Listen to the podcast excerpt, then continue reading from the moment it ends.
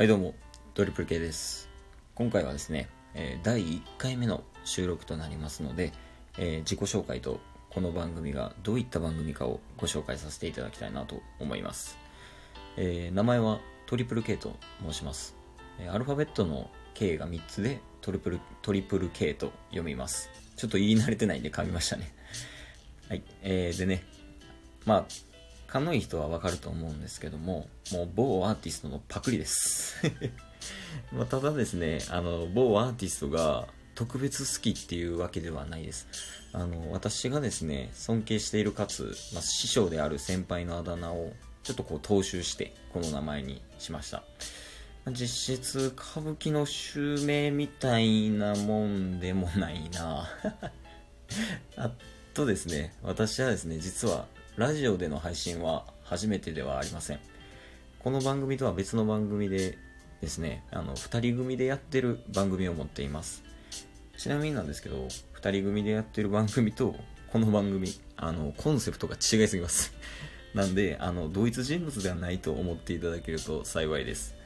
えーちなみになんですけども、あの、ソロ配信もですね、初めてではありません。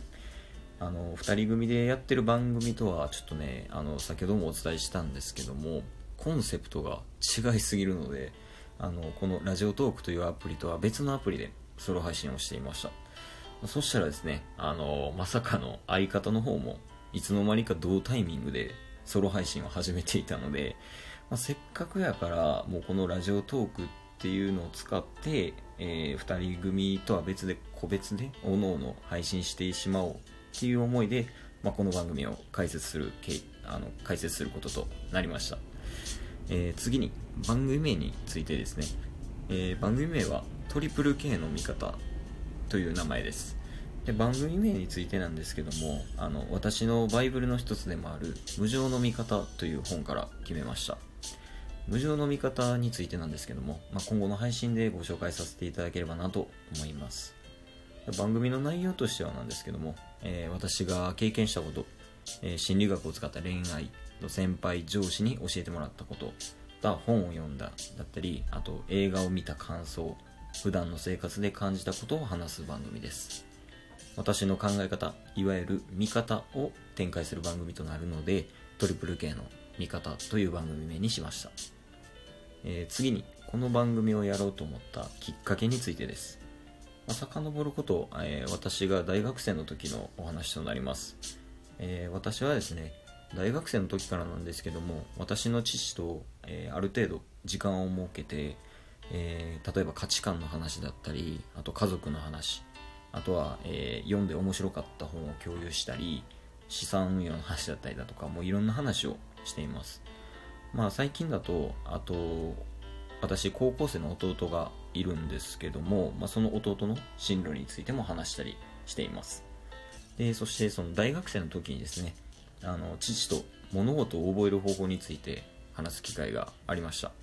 でその際に父はですね、えー仮に覚えたい内容があった場合、えー自分の声でその内容だったり感じたことを、えーボイスメモか何かで収録してそれを改めて自分で聞くと結構覚えれるでと私に教えてくれました、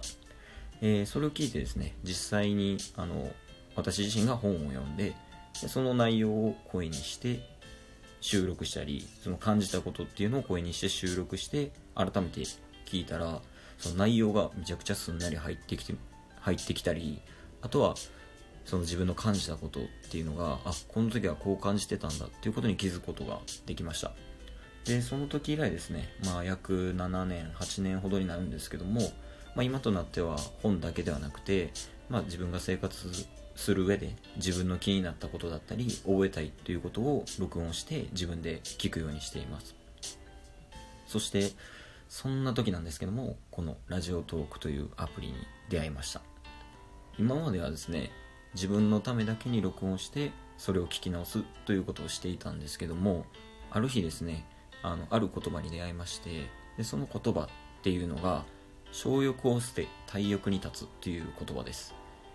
これは仏教の言葉なんですけども小欲というのは、えー小さい欲望で小欲です。これは自分が感じる幸せであり自我の欲求欲望のことを指します。で体欲は、えー大きな欲望で体欲です。体欲とは世間や他人の欲求欲望を満たすことを指しています。で体欲に立つの立つという漢字は、えー規律の律だったり立書パリの律だったりとかです。でこの言葉の意味合いとしてはですねその自我の欲求欲望を満たすことを捨てて世間や他人の欲求欲望を満たすことを意識しましょうということです。まあ、その自分の考え方をですね自分の中で完結させるだけではなくて、まあ、自分の考え方見方を展開してあ世間にですね世間に展開して一人でもいいので私の考え方を参考にしていただけたらなと思い、まあ、ソロ配信を始めることとなりました。あとはですねその今までその自分で聞くためだけに録音をしていたので基本的に台本もなくダラダラこう話しているだけだったのですがこう誰かに聞いてもらうっていう条件だったり制約っていうのを踏まえると、まあ、何をどういうふうに伝えるべきかまたは相手に伝えるにはどういう話し方をすべきかっていうことを考えるようになったのでこうより物事に対してですねあの真剣に向き合えるようになったのも理由の一つとなります、えー以上が私とこの番組の紹介となります、えー概要欄にですね Twitter 質問箱を設けていますので、えー私が物事に対してどんな見方をしているのか気になった方は、えー Twitter の DM だったりお便りのほどお待ちしております。あとですねあのこの回の後すぐに第1回を配信しますので気になった方はぜひ聞いてみてください。えーあとこの番組はだいたい週に1回ほど配信する予定なのであの気になった方はあのぜひ聞いていただけると幸いです、えーそれでは今日はこの辺りでご清聴のほどありがとうございました。